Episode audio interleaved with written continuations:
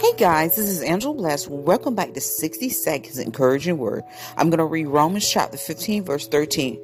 Now may the God of hope fill you with all joy and peace in believing that you may abound in hope by the power of the Holy Spirit. Amen. Have you ever hoped for something so bad that you just want it to happen right now?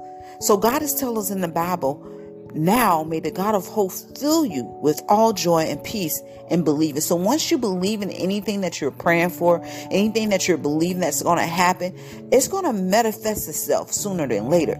But our job is to continue to stay on the path, continue to work on whatever we need to work on until that blessing or whatever God's doing or whatever prayer he needs to be answered be answered.